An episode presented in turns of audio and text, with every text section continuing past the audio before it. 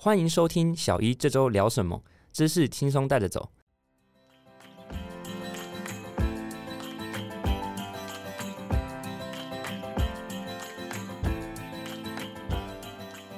我是主持人 Ryan。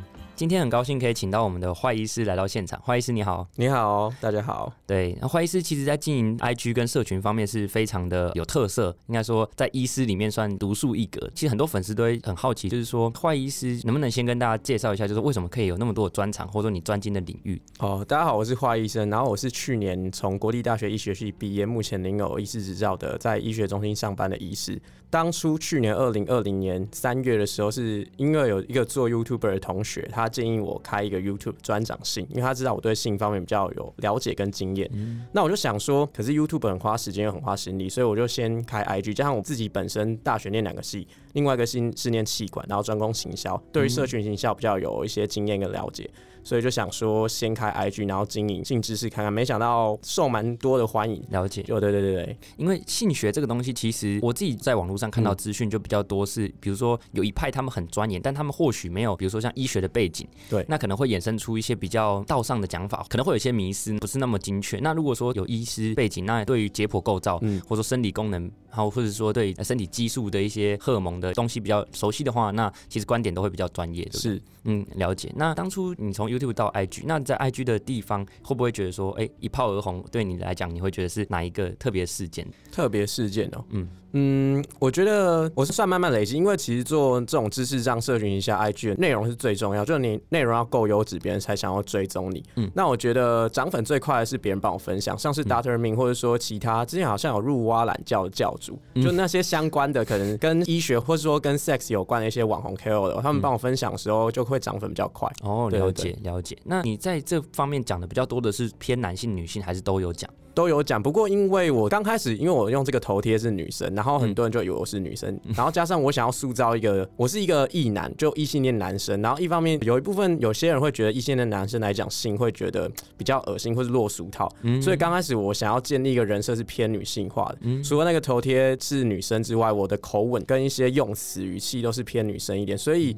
有些主题、有些观点会偏向女生一点，但是我就尽量会做的中立一点，就是男生女生都有各半这样。嗯，我觉得这样很好，就是说，因为其实我觉得对性这个东西的需求，其实男女都有了。对，有些时候毕竟呢，长期大家都知道，因为男生就是因为造物主的诅咒或者什么，就是说让男生比较容易在谈论性的时候是比较直接或比较让外界看起来比较轻浮的。是对，但是哎，我觉得坏医师有这样从女性的观点出发的这个思维，我觉得观众可以有兴趣都可以到坏医师的账号看看。因为包括我主视觉的设计也是一开始是紫色啊。粉红色系列，我虽然说颜色不分男女，但是主流的一些商品还是紫色、粉色的部分还是以女性为大众，所以那时候视觉设计或者说口吻都有参照一些想法在里面。嗯，对对对，比如说，哎，医师经营像这样性学相关的频道，那会不会觉得有一些遇到困难的地方？嗯，我觉得是外界的眼光，因为医师对于大家的眼中来讲就是白跑专业嘛，嗯，然后会可能会比较乖巧之类的。嗯那医师讲性这块的话。其实也有医师在讲戏，但他们还是维持比较专业的形象，比较认真的感觉。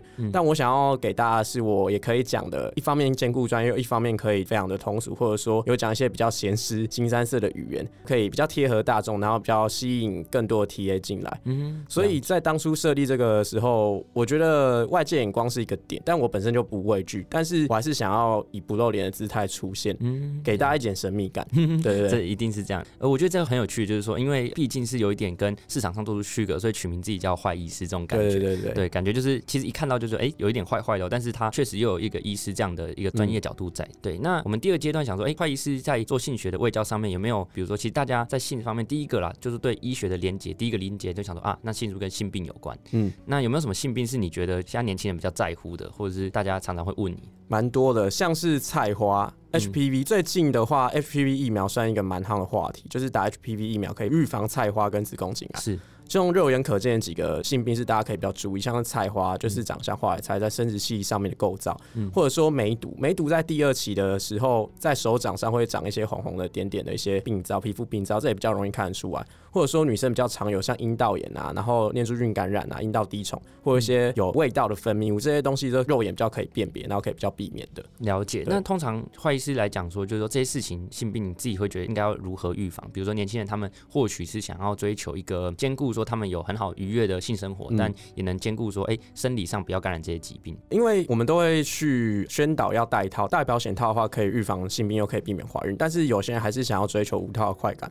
那这样子的话，我建议就是定期要做筛检。现在有蛮多地方都有做一些免费的，像是 HIV 或者说梅毒的筛检，定期去做一下自己，看看有没有健康。然后如果真的想要从事性行为的时候，除了性病确保没问题之外，避孕的部分也要有，像是事前避孕药或者说装避孕器等等的这些东西都可以考虑的手段。了解。那我相信民众虽然听过，比如说梅毒啊、菜花啊，或者是说像 AIDS，就是说艾滋病，就医学观点来讲，造成这个疾病其实分为就是说，哎，寄生虫啊，或者说细菌啊，跟病毒，对不对？是。那所以在这个方面来讲，这三个里面，会医师觉得哪一个是最可怕的，或者是说你觉得哪一个对长期有这样的性交比较频繁的人来说是需要特别关注的？我觉得是病毒，因为像细菌的话，一般来说抗生素就可以治疗，然后它是可以治疗，然后把它压下来，可能也许可以康复的。是那寄生虫是类似的道理，都有一些相对应药物，但是病毒蛮多都没有什么药物可以治疗，很多时候是靠抵抗力啊。就算你现在治疗好，病灶消失了，但也不保证是完全康复，它会潜伏，像 HIV 或者说 HPV 都有潜伏的可能性，所以我觉得病毒是。比较可怕的了解。那针对这些疾病的预防，所以我们还是呼吁我们的听众，最简单的方法就是做保险套的这样子，对对对，就是说接触上的隔绝。是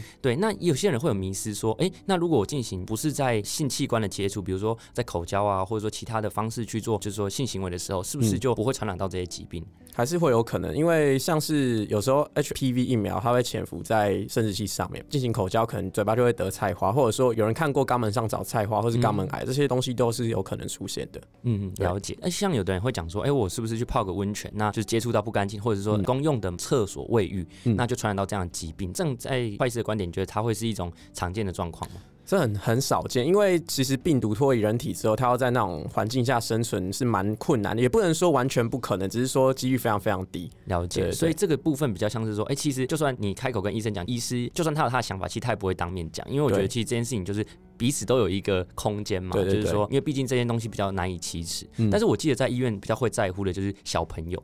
对，就是说，如果小朋友，就比如说学龄儿童，就是国小或国中，我记得医师都会很特别，就说这可能要通报。对，这个有可能会有一些隐藏的性暴力问题。对对对，嗯，了解。这一次除了刚有提到一些避孕方式嘛，当然最简单就是保险套。那又提到刚想像女性的避孕器或者说避孕药，那在使用这些避孕方法的时候，有没有什么需要注意的地方？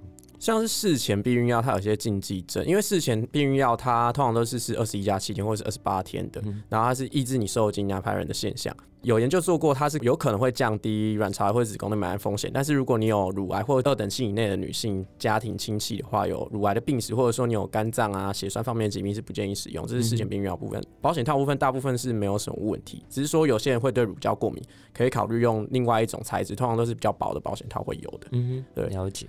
哦，那避孕器的部分的话，之后我跟那个大象医师会写相关的文章介绍，就是这个是要动手术啦，把一个东西放在女生的子宫里面，然后避免受精卵着床啊，避免受精等等的。嗯，了解，就是要跟妇产科医师做合作嘛。对对对，了解了解。我们今天就是说，因为 Elsevier 的这个节目有很多提供优质的这个医学论文跟期刊，嗯，那我们今天也是请华医师来导读一篇，我觉得这个主题很有趣，就是说大家会谈论这个假高潮这件事情。是对，那华医师对这篇论文可不可以简单讲一下这篇论文主要想？要探讨什么样的问题？其实大家可以配着论文一起看，这样可能会有比较感觉。那看这个标题，我稍微帮大家翻译一下。他是说假装高潮动机与高潮一致性的关联。他说是从那个年轻女性里面做研究的，就去调查他们如果想要假装高潮背后的动机，然后以高潮一致性的关联。那高潮一致性这个东西，我们看那个 consistent，它翻译就是一致性连贯意思。那这是什么意思？就是指说你每次性行为的时候。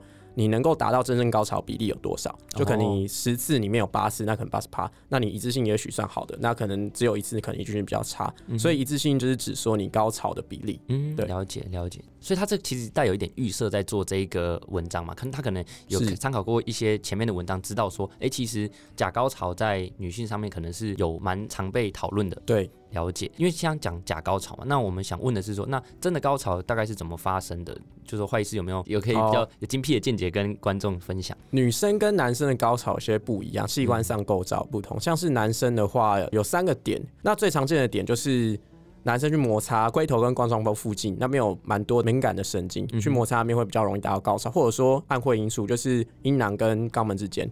然后有些男生也可以达到前列腺高潮，就是射护腺高潮，要用手指放进肛门，透过直肠去触摸射护腺，这也可能会达到高潮。这是男生主要是这三种，那女生的话就比较多重。嗯哼，女生如果是性器官方面的话，可能是阴蒂高潮，我们所谓的 C 点高潮。嗯哼，然后另外一个是阴道内部的，有人说 G 点高潮，但其实 G 点这个是还没有被科学完全证实的一个地方，所以一般来说是阴道前壁的两个指节伸进去的地方是有一个区域神经分布比较敏感，所以比较容易可能达到高潮。我会觉得说我自己的话，有时候还是会说 G 点，但我自己心里知道那不是一个点，没有被证实过。那另外一个点是 A 点，就是 A F E zone，就是在子宫颈。阴道跟子宫颈接壤处那边有一个点可以高潮，那这是针对性器官，但是男女其实有时候你不一定一定要触碰到性器官就很高潮，有时候你一些其他敏感带，像是有人可能亲吻就高潮，或者说舔耳朵啊、耳垂啊，或者身体的其他部位，也有可能可以达到高潮，所以高潮的状况是蛮多元的。可是说，因为以男生来讲，高潮的表达方式是不是就是说，哎，达到射精？那还是说，其实对坏医师来讲，你也知道说，有些男生或许他所谓的定义的高潮并不是射精，其实不一定，因为大家都会把男生的高潮。跟射精画上等号，其实不完全相等。当然，很多男生他在达到高潮的时候会射精，但是有些男生他在高潮的时候是没有射精的。像我看到有些资料是写说，如果男生快要射精的时候，你不让他射。他可能其实会有高潮，然后就故意继续不让他射，然后继续从事性行为，他可能会达到多重高潮的一个现象，哦，是有可能出现，所以不一定就是射精等于高潮。高潮这样对。那对女生来讲，是不是有一些迷失？就是有人觉得说，哎，男生高潮会喷出东西，那女生高潮是不是也应该喷出东西？哦，这不一定，因为大家会觉得 A 片演的潮吹就是喷很多水出来嘛，那是不是女生高潮时候都会这样？其实不是，蛮多女生，大部分女生都不会有潮吹的现象，而且潮吹这个东西叫做性交尿失禁，是对。啊，有些女生高潮时候的确会有这个现象出现，就喷了一堆水出来，那。其实是尿液的不随意排放，但多数女生不会有这个现象，所以还是要以可能女生的其他身体部位反应，像是肌肉比较紧绷啊，然后一些那胸部胀大，然后面部潮红之类的这种表现去判断她有没有高潮，或者说女生有自己说她高潮之类，这也可以，也许可以做一个参考。是是，做一个参考。对，所以这就是这个文章想要探讨的问题。对对对对，对了解。因为生理上男生当然有一个很明显就是射精，但也不仅限于射精。对对对。那女生来讲，反而你说有喷出液体这些东西，反而是很少数，其实不多。对对对。那大多都是就是说，像日本那边的一个文化啦，就是说他们可能就是男性比较好想象，就是说，哎，好像是很 make sense，就是两边是一样，但其实就是生理构造不一样，所以高潮的模式因人而异，那因性别也不同，也是对，是。好。那在这篇论文里面有没有什么比较有趣的发现或观点是可以跟听众分享？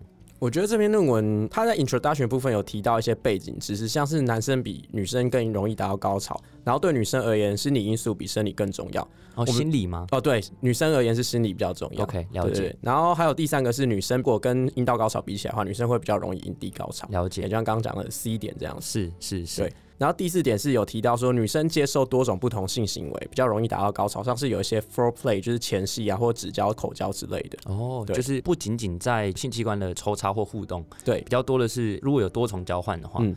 这是背景词还是这篇研究做的？这个是他背景写到的。OK，就他引用别人的对对对对，OK，了解。然后还有另外两个数据，我觉得蛮有趣的。一个是 introduction 部分有提到说，二十五 percent 女生啊，说每次性交都很高潮，但是三十 percent 从来没有过。然后另外一个数据是超过一半的女生都假装高潮过。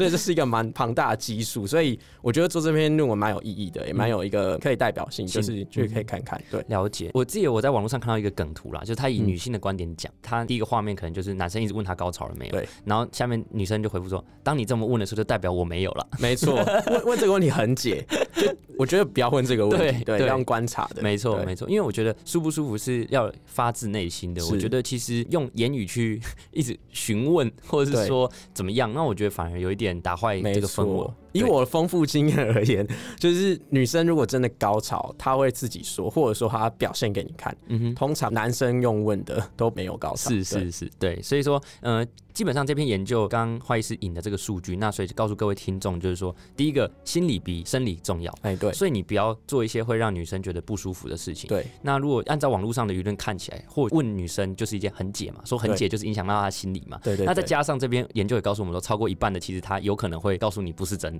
对对，那就退回来说这件事情就不要再问了。我觉得大家专注在假设你们两个是就是你情我愿啊，那鱼水之欢的过程中，就是尽量的去照顾对方的需求。是对，然后像刚刚讲的，就是说，哎，多种不同的方式刺激。那我觉得在过程中，就是可以想想看怎么样，就是说不只是信息观的接触了，哎，是大家可以多一点互动这样。对，前戏蛮重要的。那还有什么其他论文有谈到的部分可以跟大家分享？这些是一些背景 introduction 的知识。那我们如果回来看这篇论文本身，我稍微介绍一下这篇论文在讲什么。它是美国南方某些公立大学收集了九百九十八位十八到二十九岁的女大学生，哦，然后说如果参与这个研究写问卷就可以赚学分。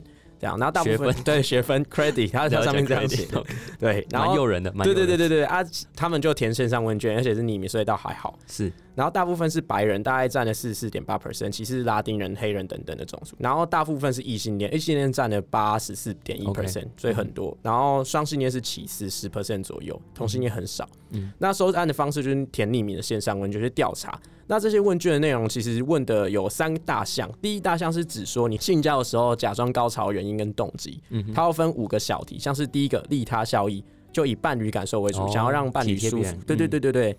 然后第二个是恐惧或不安全感，可能怕伴侣对你有些负面情绪之类的。了解。然后第三个是让自己开心，让自己兴奋，让自己爽。哦，对对，就是有点像是装先装一下，然后装一装，搞不好就真的。对对对对，其实这就是这篇文章蛮重要一个结论，大家会提到。了解。然后第四个是让性交赶快结束，就是可能不想做了，然后假装高潮赶快结束这样子，对，哪人不想干的这样，对，这每项原因都会让参与者填分数，一是从来没有，五是总是，就一到五分，越高分越好。这是第一大项性交，然后第二大项是口交，所以它是分析有不同的性行为方式，对对对对对。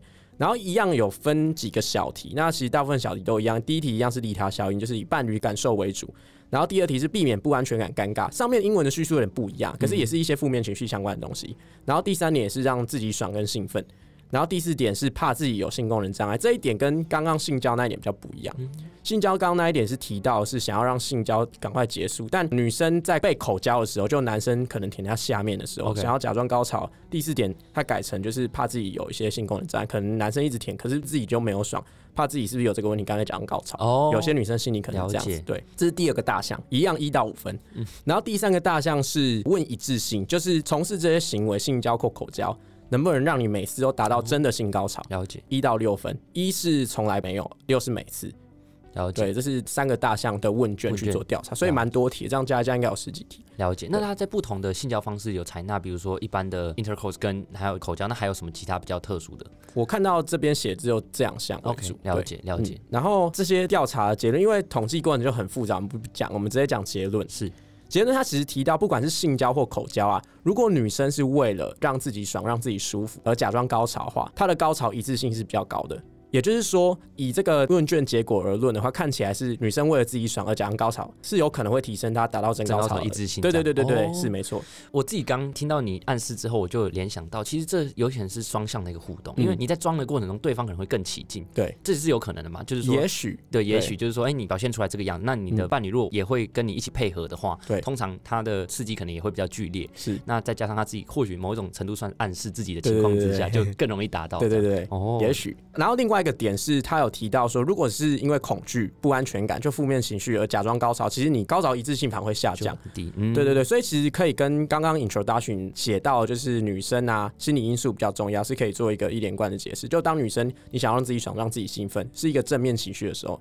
你的高潮一致性会比较高，但是当你感受到恐惧、不安全感的时候，你是负面情绪的时候，那你的高潮一致性就会比较低，这是合理的一件事情。了解，对。但是有一件事情要特别注意是，这篇的研究没有直接去研究说你假装高潮，因为你想要让自己兴奋、让自己开心，就假装高潮而达到真高潮。的这个关联性其实是没有做直接性的研究，所以这个还需要更多研究去证实。他说有可能，他只是用统计去说，哎，这相关性很高。对对对。那你不确定，像我们刚刚去脑补这里面的原因，就是属于我们自己脑补。是是是。你要验证你脑补的东西，就还要再另外再做。是没错。对对对。所以我依据这篇结论，我们可以比较客观或者说比较保守的说，如果女生出于想要让自己开心、让自己爽而假装高潮，的确会提升高潮一致性。